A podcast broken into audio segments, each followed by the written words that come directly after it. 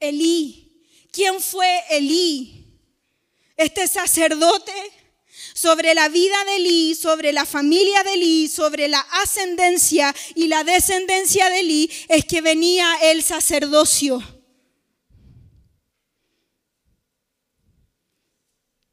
Pero quiero que vayamos a Primera de Samuel 2:30 y el Señor le había dicho, "Yo había dicho que tu casa y la de tu padre andarían delante de mí perpetuamente.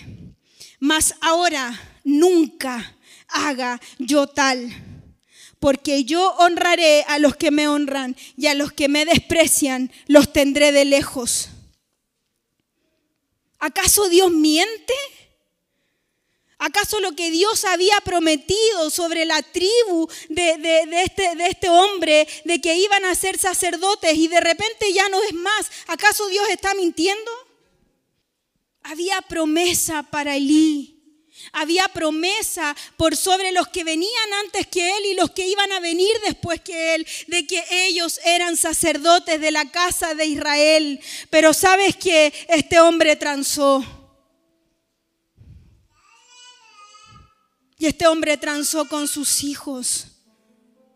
Y la palabra de Dios dice que estos dos hombres, hijos de Eli, iban y profanaban las ofrendas del templo. Y no solo las profanaban, sino que se acostaban con las mujeres que estaban ahí afuera. Estos hijos del sacerdote hacían las cosas contrarias a los ojos de Jehová. Y para Jehová y para el Señor esto no le fue oculto. Y estos dos hombres iban y tomaban de las ofrendas, iban y se acostaban con mujeres, y perdone que sea así tan fuerte, y profanaban lo que Dios había dicho, lo que Dios había establecido. Y sabían que los filisteos le iban a ser entregados en la mano de Israel. Y cuando van a pelear con los filisteos, oh, volvieron a perecer y volvieron a morir. ¿Saben por qué? Porque la presencia de Dios no estaba.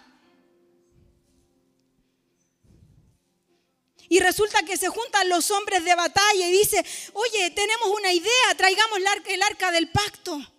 Si nosotros la traemos en batalla, estos hombres van a morir. ¿Y saben quién tomaba el arca del pacto?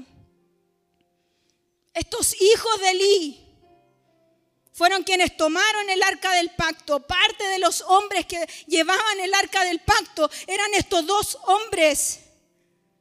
Y la llevaban.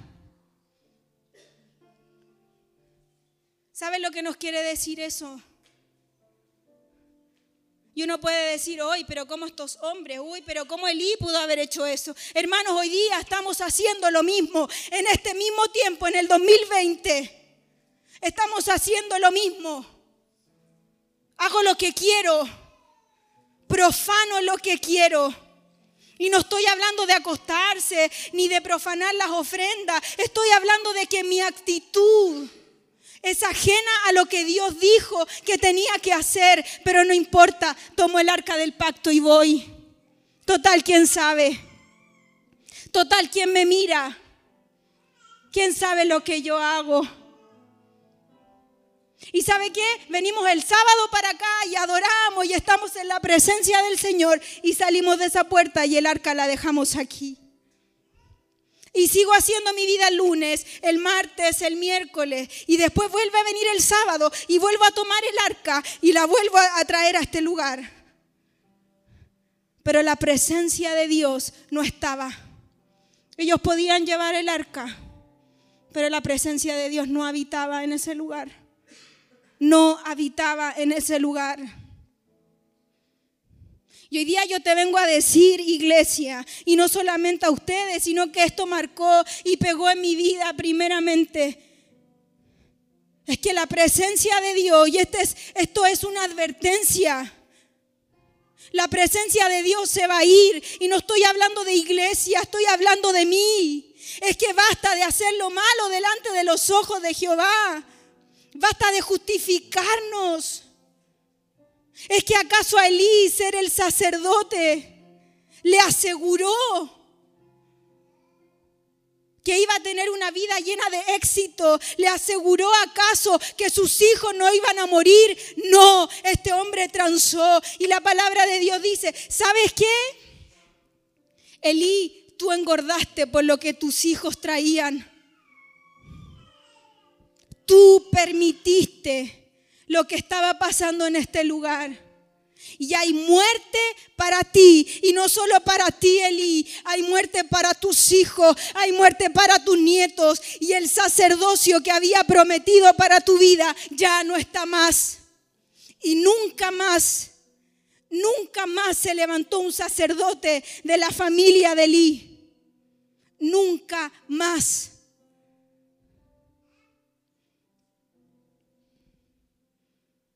Pero para nosotros hoy día es fácil. Total, yo tengo entrada directa al Padre. Total, Jesús vino y ahora es el puente entre Dios y yo. No, no nos equivoquemos.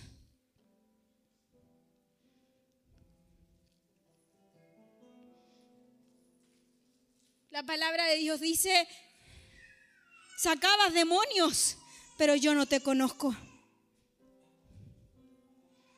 Venías a la iglesia y traías tus diezmos y tus ofrendas, pero yo no estoy contigo.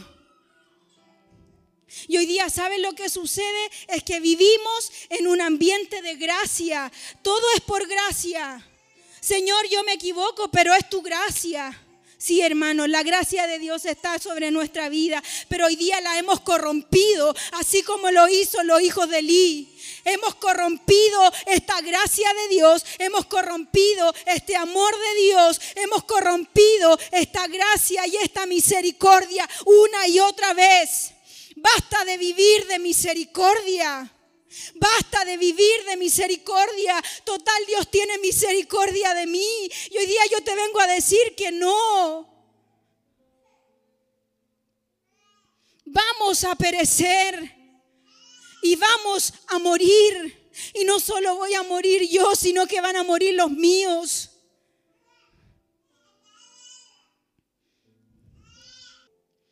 Quiero que vayamos a Samuel capítulo 2, versículo 15.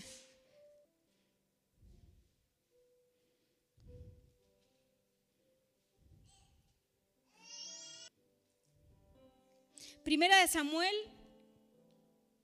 15,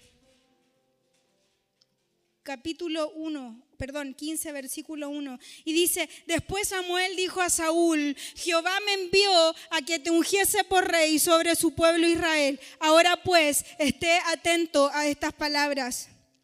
Así ha dicho Jehová de los ejércitos, yo castigaré lo que hizo Amalek a Israel, oponérsele en el camino cuando subía de Egipto. El capítulo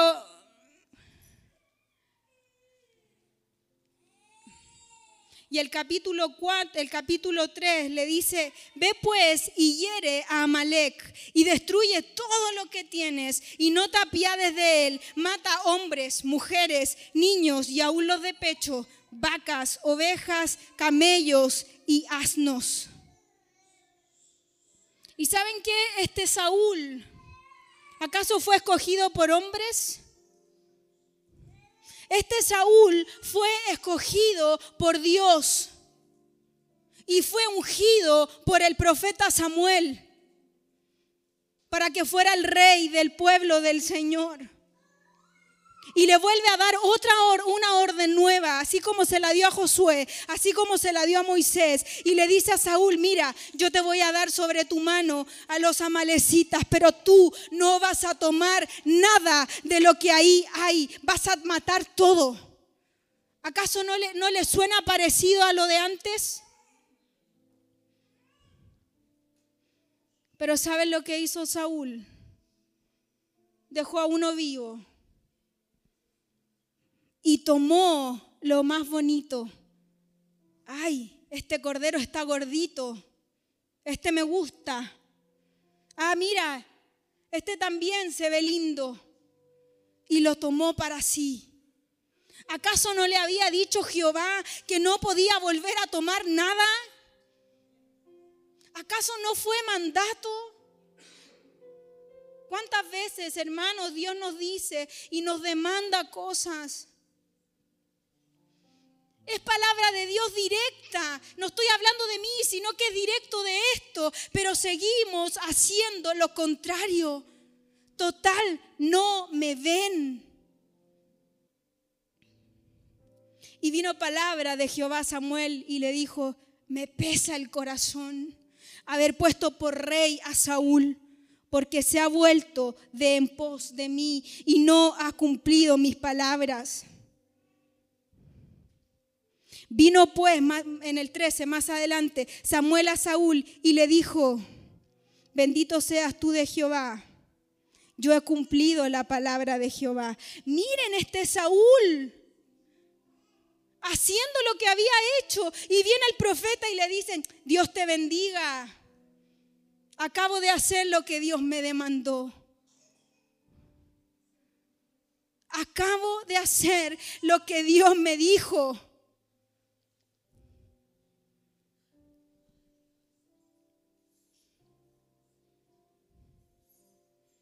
Y Samuel le dijo, ¿y por qué entonces hay valido de ovejas y bramido de vaca? Esto es lo que yo oigo con mis oídos. Y Saúl le responde, de Amalek lo ha traído el pueblo de Israel para ofrecer sacrificios a este Dios todopoderoso. ¿Sabe lo que está haciendo Saúl? Se está justificando. Mira, Mira Samuel, yo hice lo que me dijo Dios. Fui y di muerte a los amalecitas. Y Samuel le dice, pero hay algo que yo escucho. Hay sonido de ovejas. Hay sonido de carneros. Ah, sí, tiene razón.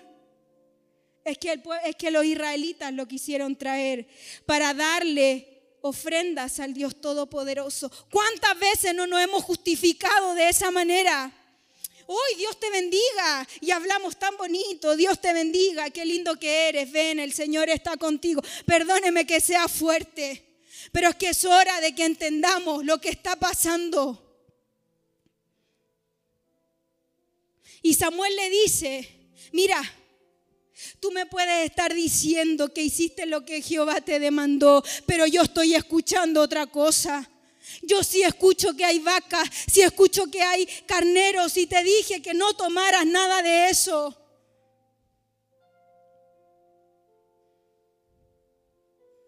Hermanos, ¿qué estamos haciendo? ¿Sabes qué? Hubo un tiempo en que hacíamos las cosas y nadie sabía.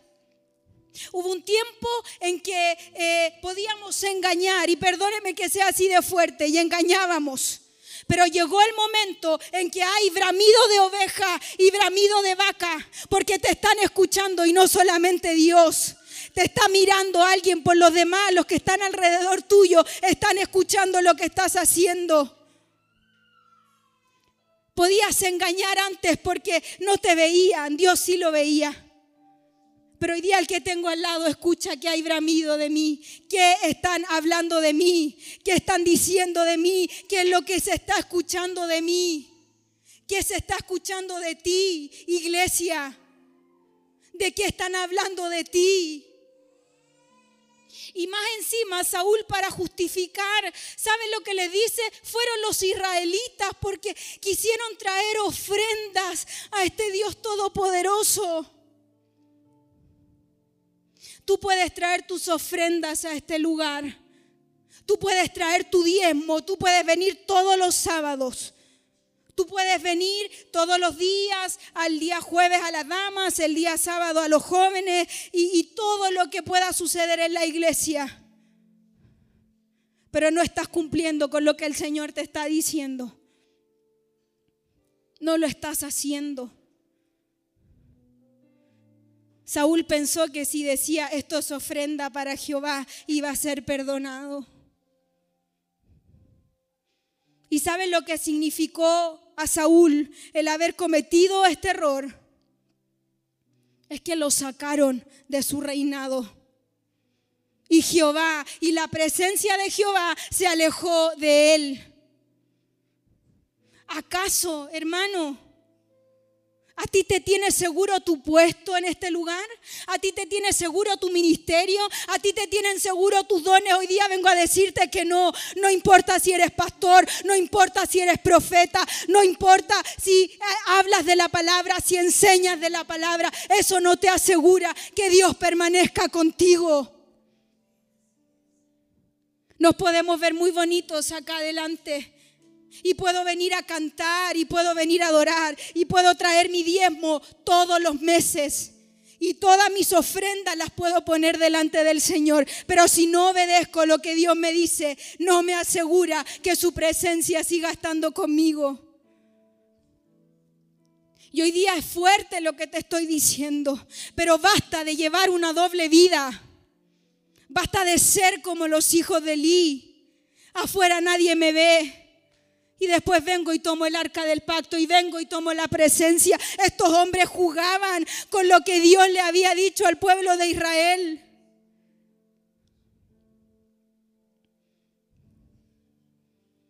Y sabes qué más adelante vemos a este Saúl envuelto en espíritus. Y sabe lo que hacía. Llamaba a David. Que David venga porque cuando escuchaba a David, en ese momento sentía paz. Y hoy día te vengo a decir, hermanos, basta de comer y basta de engordar de la presencia que está al lado del de al lado. ¿Sabes por qué este hombre se sentía en paz? Porque David generaba una atmósfera, una presencia de Dios. David generaba algo diferente. De David emanaba presencia. El que tú estés acá y sintamos al Señor y sintamos ese escalofrío, no te asegura que la presencia de Dios esté contigo. Y perdóname que te lo diga, pero es porque hay un ambiente de Dios en este lugar. Es porque donde se adora, mira, y por uno, y por uno este lugar puede ser lleno de la presencia de Dios.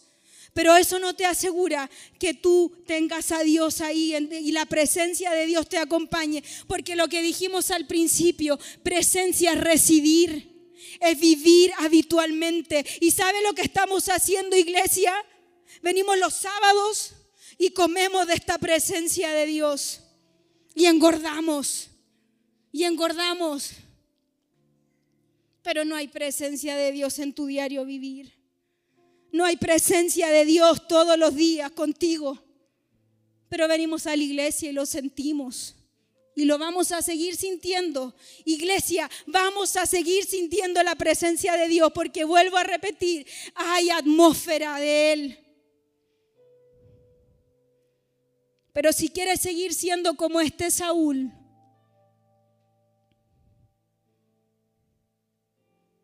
que él comía de lo que tenía David. Sigue haciéndolo. Sigue haciéndolo. Pero vas a morir.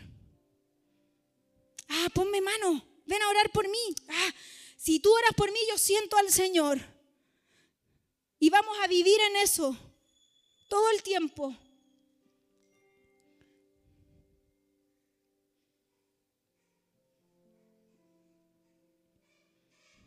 Y es fuerte, hermanos, es fuerte. Pero basta de llevar esta doble vida. Basta. Basta de profanar. Basta de desobedecer. Basta de engordar de lo que el otro tiene. Y mira, y para terminar, lo que pasó en Hechos, cuando el Espíritu vino y vino el Pentecostés y aquí teníamos el Espíritu Santo directo. ¿Y saben lo que pasaba entre ellos? Había una comunión. Y sabes en lo que se ve que hay presencia de Dios es cuando hay crecimiento. Eran 120 hombres, pero vino el Pentecostés y después eran 3000. Y después pasaba el tiempo y eran 5000. Y la Biblia dice que Dios añadía a los que tenían que ser salvos. Si no hay crecimiento en mi vida, si no hay crecimiento en los míos, es porque la presencia de Dios no está contigo. A ti te falta, toma, yo te doy. Así eran en hechos. Tienes frío, toma. Juntémonos a comer, ven. Yo quiero compartir de lo que tengo. Ese es el Espíritu de Dios. Esa es la presencia de Dios sobre nuestra vida. Yo no sé si usted está entendiendo esto. Pero lo único que le puedo decir es que si usted no toma una decisión, y no estoy diciendo que la tomen ahora porque yo estoy hablando, sino que si usted no toma una decisión va a morir. Y esto es de vida o de muerte. Sigamos con la doble vida o rindámonos al Señor. Sigamos trayendo el arca y dejándola afuera. O rindámonos a Él.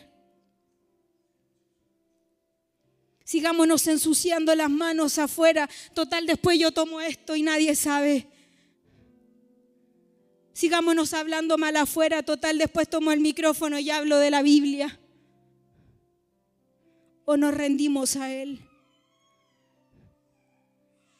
Yo sé que me están apurando por el tiempo, pero quiero decirle lo último es que la iglesia ha venido hablando de mudar nuestros corazones y han venido siendo mensaje tras mensaje. Y yo hoy día decía, Señor, ¿qué es mudar? Y yo mudo a mi pequeño cuando está sucio y lo limpio y saco todo lo sucio y vuelvo a poner un pañal limpio. Eso es mudar. Es que lo sucio mío salga y que Él vuelva y tome mi corazón y haga un nuevo corazón. Vas a ir de iglesia en iglesia, de pastor en pastor. Pero si tu corazón y tu vida no cambian, vas a seguir siendo el mismo. Saquemos lo sucio, lo que estorba. No dejemos que las ovejas eh, eh, que las vacas maullen, no dejemos.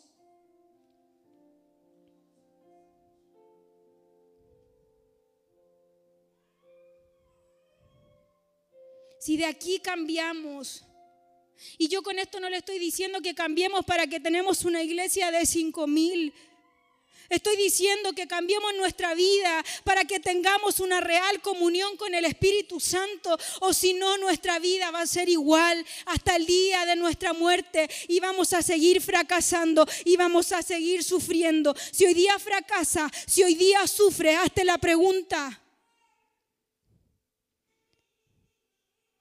Porque en ese tiempo para Israel la presencia lo era todo.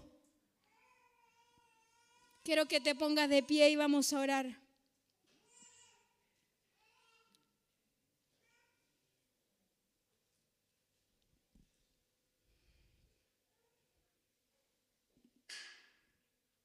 Y esto, hermanos, no tiene que ver ni con la persona que está al frente, ni con quien está tocando, sino que esto tiene que ver conmigo. Yo no le voy a decir que pase adelante, porque ya basta, hermanos. Es necesario que reconozcamos cada uno. ¿Tu presencia está habitualmente conmigo? ¿O me vengo a llenar los sábados del ambiente que se forma?